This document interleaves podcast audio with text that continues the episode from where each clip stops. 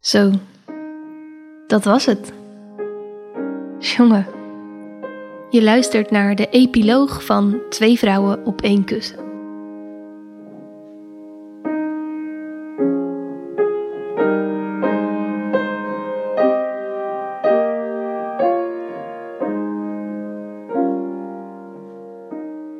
Ik werkte een jaar aan deze podcast en nu is hij bijna af. Alleen deze epiloog nog, een slot, een samenvatting, een terugblik. Een conclusie wordt het niet. Je zult me niet horen zeggen en nou weet ik het. Nu klopt het. Nu passen op vrouwen vallen en in God geloven tegelijk in mijn hoofd, als twee fijne puzzelstukjes. Klik. Nee.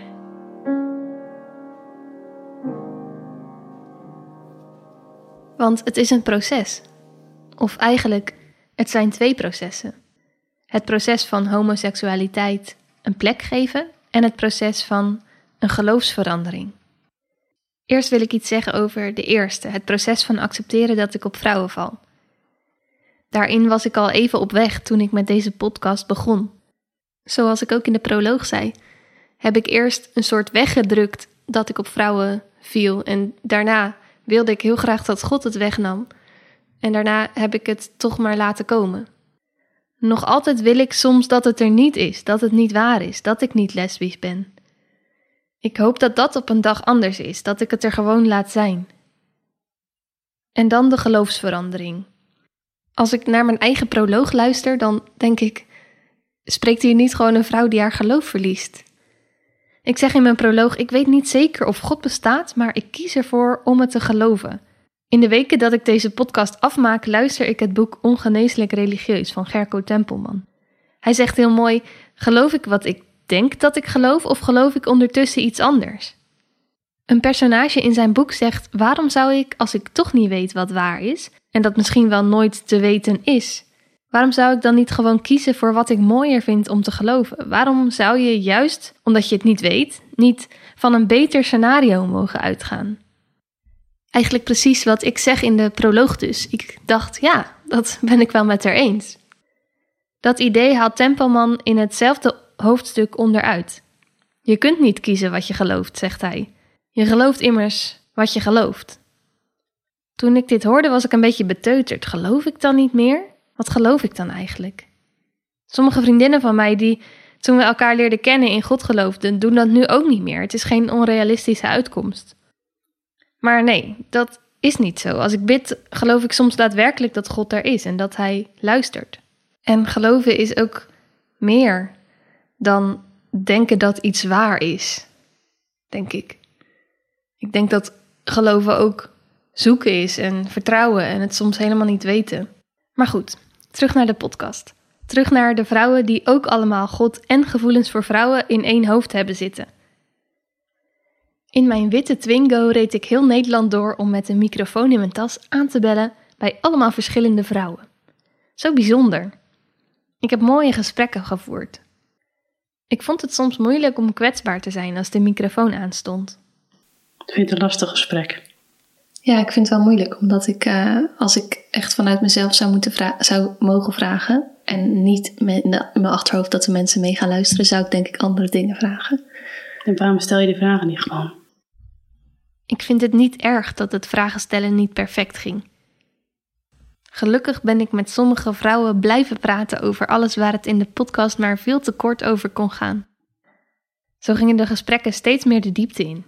En dat was misschien nog wel het mooiste. Daar hebben jullie niks aan natuurlijk, maar ik kan het iedereen aanraden om met mensen te gaan praten als je ergens mee zit. Ik ga gewoon één voor één de gesprekken langs die ik heb gehad. Allereerst Rianne. Wat me raakte in het gesprek met Rianne is hoe zij woorden geeft aan wat het met je doet als je niet jezelf bent. Als jij niet accepteert, zeg maar, dat je bent wie je bent, dan ga jij dus jezelf onderdrukken en ga je verder van jezelf af. Waardoor je dus eigenlijk niet met jezelf leeft, maar voor je omgeving leeft, of voor de kerk, of voor je ouders, noem maar op. Maar je gaat verder van jezelf vandaan. Ik heb dat zelf ook zo ervaren. En ik vind het mooi dat Rianne zegt, heel stellig: als je lesbisch bent, mag je het ook doen. Weet je, als ik homoseksueel ben en voel en denk, want dat zit allemaal in je, hè, dat is je zijn, dan maakt het niet meer uit of je nou een relatie hebt of niet. Want dat ben jij dan. Als jij mag zijn wie je bent, mag je dat helemaal zijn. En niet half. Ik vind dat mooi, maar ik kan het niet zo met haar meezeggen. Wel ben ik het eens met Rianne die niet gelooft dat wij als mensen lesbisch bedoeld zijn. Nee, ik denk niet dat dat zijn bedoeling is geweest. Nee? Nee, dat is verbaasd je. Ja, ik ben verbaasd. Ja. Ik vind het ontnuchterend dat Rianne gewoon zegt: nee, dat is niet de bedoeling. Twee vrouwen, maar dat ze wel een relatie heeft met een, een vrouw. Ze bevestigt dat het niet de bedoeling is en dat het in zekere zin afwijkend is van Gods initiële plan. Maar desondanks gaat ze ervoor. En dit raakt ook aan een ander punt. Het argument je mag homoseksueel doen, want anders had God je zo niet gemaakt, vind ik zwak. Sommige mensen zijn pedoseksueel of gewelddadig. Daarvan geloven we ook niet dat ze zo gemaakt zijn en evenmin dat ze hier iets mee zouden moeten doen.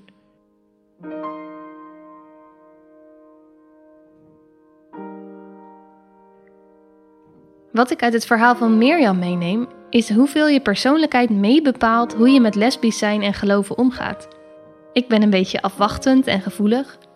Zij is stellig en daadkrachtig. Het is of zwart, het is of wit.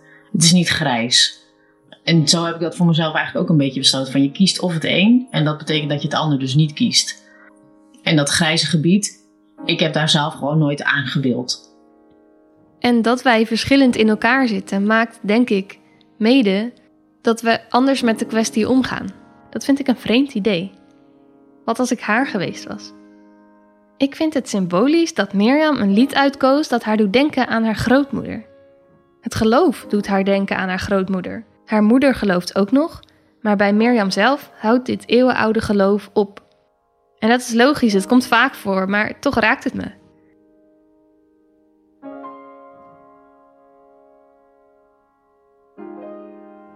Joanne heeft juist heel veel aan haar geloof. Ik zie mijn geloofsleven als net zo belangrijk als het ademen. En zij zegt: Ik denk dat ik dat zelf, liefde en trouw in een relatie, het allerbelangrijkste is. Niet zozeer om welke poppetjes het gaat. Ik vind het heel dapper dat zij binnen haar huwelijk met haar man tegen zichzelf durfde te zeggen: Ja, ik val op vrouwen. Daar is heel veel moed voor nodig. En ik vind het dapper dat ze haar verhaal doet. Het laat zien dat liefde meer is dan romantiek. Dat liefde groter is dan dat. Hoe moeilijk, hoe rauw, hoe onmogelijk, hoe zwaar ook.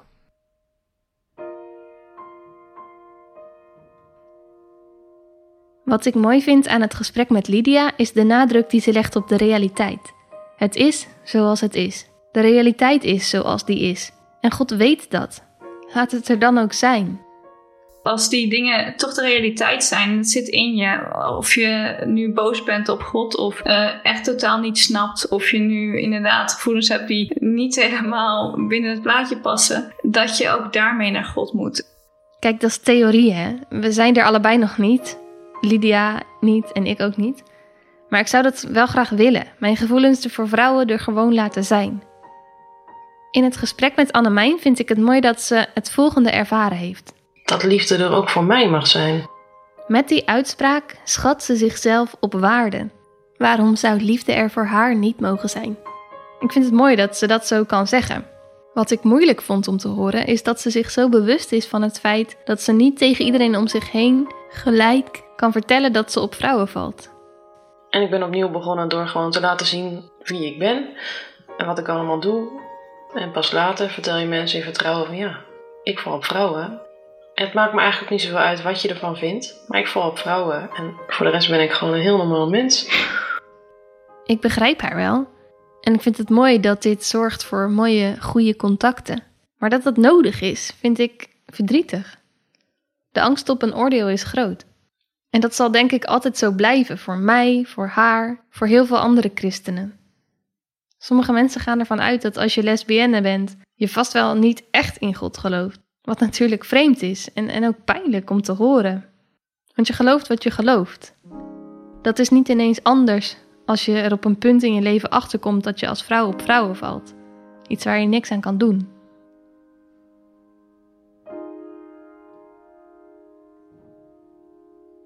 Ik zeg dat nu wel, dat sommige mensen ervan uitgaan dat je als lesbienne niet echt in God gelooft, maar wat Joke hierover zegt, vind ik ook mooi.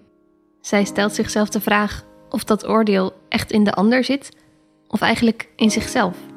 Ik durf gewoon niet over mezelf te vertellen. En dat vind ik heel raar. Best wel een open persoon. Maar juist met christenen merk ik dat ik heel veel terughoudendheid heb om over mezelf te praten. En dat vind ik wel eens heel jammer. Ja. Maar dan zit die afwijzing eigenlijk misschien ook wel in mij. Ja, dat weet ik niet. Wat ik uit het verhaal van Joke herken, is dat haar geloof veranderd is. Dus, dus het voelt nu, je geloof voelt nu nog ergens groter of beter of Nou ja, vooral anders, denk vollediger. ik. Anders? Ja, en vollediger misschien ook wel. Ik denk dat, ik, dat de God veel groter is geworden. Het zwart-wit denken is weg. Dat heb ik ook. Het toelaten van mijn homoseksualiteit heeft heel wat vragen en boosheid en verdriet teweeggebracht. Ik heb dat soms met een omweg wel, maar ik heb dat allemaal bij God gebracht. En dat voelde soms als een gevecht. Ik zie het zo, de werkelijkheid bleek groter dan mijn geloof op dat moment was. En dat maakte dat mijn geloof of moest barsten of mee moest groeien. En ik denk dat dat alleen maar verrijkend kan zijn. Ik vind die diepe geloofsstrijd niet erg. Want ik heb gemerkt dat in al die vragen en in dat zoeken, dat dat veel dichter bij God is dan als je je die vragen niet stelt en als je niet zoekt. Het is veel echter. Ik vind altijd rust in de gedachte dat als God mij gemaakt heeft als mens met een stel hersens, dat hij er dan ook wel tegen kan als ik die gebruik en als ik die laat denken.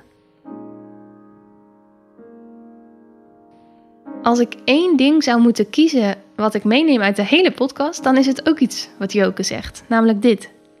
Maar dat ik langzamerhand ook de kant ben gaan ontdekken van je hebt als mens een verantwoordelijkheid gekregen om keuzes te maken. Om te ontdekken wat goed en fout is, wat liefde is en wat niet. Dus daar kwam een soort van openheid in dat je dus meer, eh, meer mag nadenken. Zelfs moet denk ik dat je een verantwoordelijkheid hebt gewoon om keuzes te maken. En niet alleen eh, blind te volgen zonder vragen, zoals in zo'n liedje zit. In gelaten 5 staat zoiets als... eh, je bent geroepen om vrij te zijn, maar gebruik je vrijheid goed. En dat was eigenlijk een soort, nou ja, bijna mandaat wel. Dat ik dacht, oké, ik mag dus zelf nadenken. Ik heb vrijheid gekregen. En ik mag echt ontdekken van, ja, wat is nou goed en fout om te doen. Daar heb ik echt iets aan. Ik vind dit een heel mooi beginpunt om na te denken, verder na te denken over homoseksualiteit en geloof. Want ik ga het nooit zeker weten. In mijn hele leven niet. Ik ga het niet zeker weten als ik alleen blijf en ik ga het niet zeker weten als ik een relatie aanga met een vrouw. Ik zal me moeten overgeven aan niet weten. In een boek dat ik las, Socrates op sneakers, gaat het over het verschil tussen twijfel en niet weten. Ik had daar nooit zo bij stilgestaan, maar het is zo raak. Het is een soort versje, een soort gedichtje waarin twijfel en niet weten vergeleken worden met elkaar. Ik vind het te mooi om niet te delen. Komt-ie. Niet weten observeert zonder iets te willen. Twijfel kijkt en hoopt op een einde. Niet weten gaat over bewust de zekerheid verlaten. Twijfelen gaat over zoeken naar zekerheid. Niet weten opent. Twijfelen klampt vast. Niet weten kijkt met rustige ogen. De ogen van twijfel schieten heen en weer. Niet weten heeft een wijdse blik. Twijfel een vernauwde. Niet weten is geduldig. Twijfel wil graag een antwoord. Niet weten wil niks oplossen en kan zichzelf verdragen. Twijfel wil zichzelf graag oplossen en vooral niet bestaan. Niet weten wordt geboren uit kalmte en vertrouwen. Twijfel uit angst. Ho, ho, ho, zullen sommige mensen nu zeggen. Je hoeft je niet over te geven aan niet weten. Je hebt de Bijbel, daarin staat duidelijk wat de bedoeling is, je weet het. Maar daar ben ik het niet mee eens. De Bijbel is voor velelei uitleg vatbaar. Wat mij bijvoorbeeld raakt, is dat een van de eerste dingen die God zegt, is: Het is niet goed dat de mens alleen is. Ik zal een helper maken die bij hem past. Dat is blijkbaar het hart van God. Terug naar die gedachte van Joke, dat we de verantwoordelijkheid hebben om zelf te onderzoeken wat goed is. Ik vind dit een fijne gedachte. Het voelt ook sterk en goed om die verantwoordelijkheid te nemen, beter dan om bang te wachten op een antwoord. Ik wil kiezen. Ik weet dat ik ga kiezen. En ik denk ook dat ik al weet wat ik ga kiezen. Ik ben er nog niet, maar dat komt wel. Alles op zijn tijd.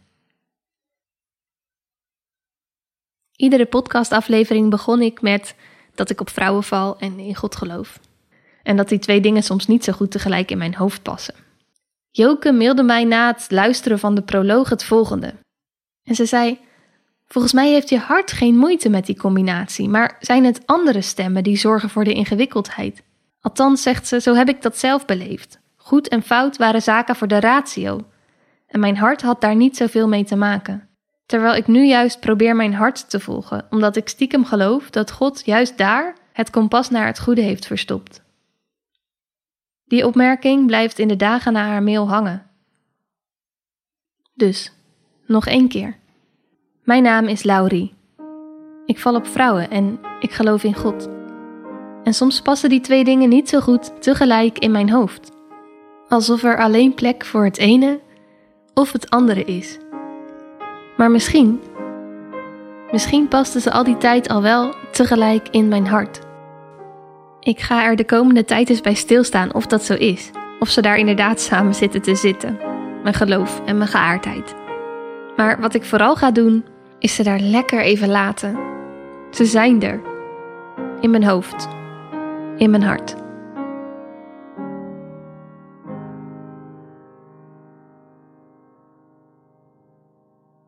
Het komende gedeelte vind ik zelf als luisteraar altijd super stom om te luisteren.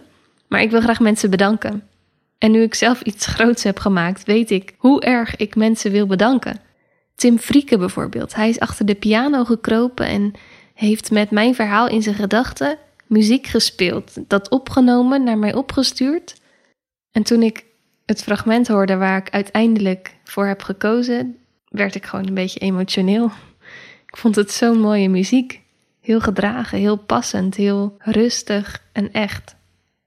Erik Richters maakte het mooie beeld wat je bij de podcast kan zien. Met één oog open en één oog dicht. Wat ik heel erg vind passen bij het thema homoseksualiteit en religie.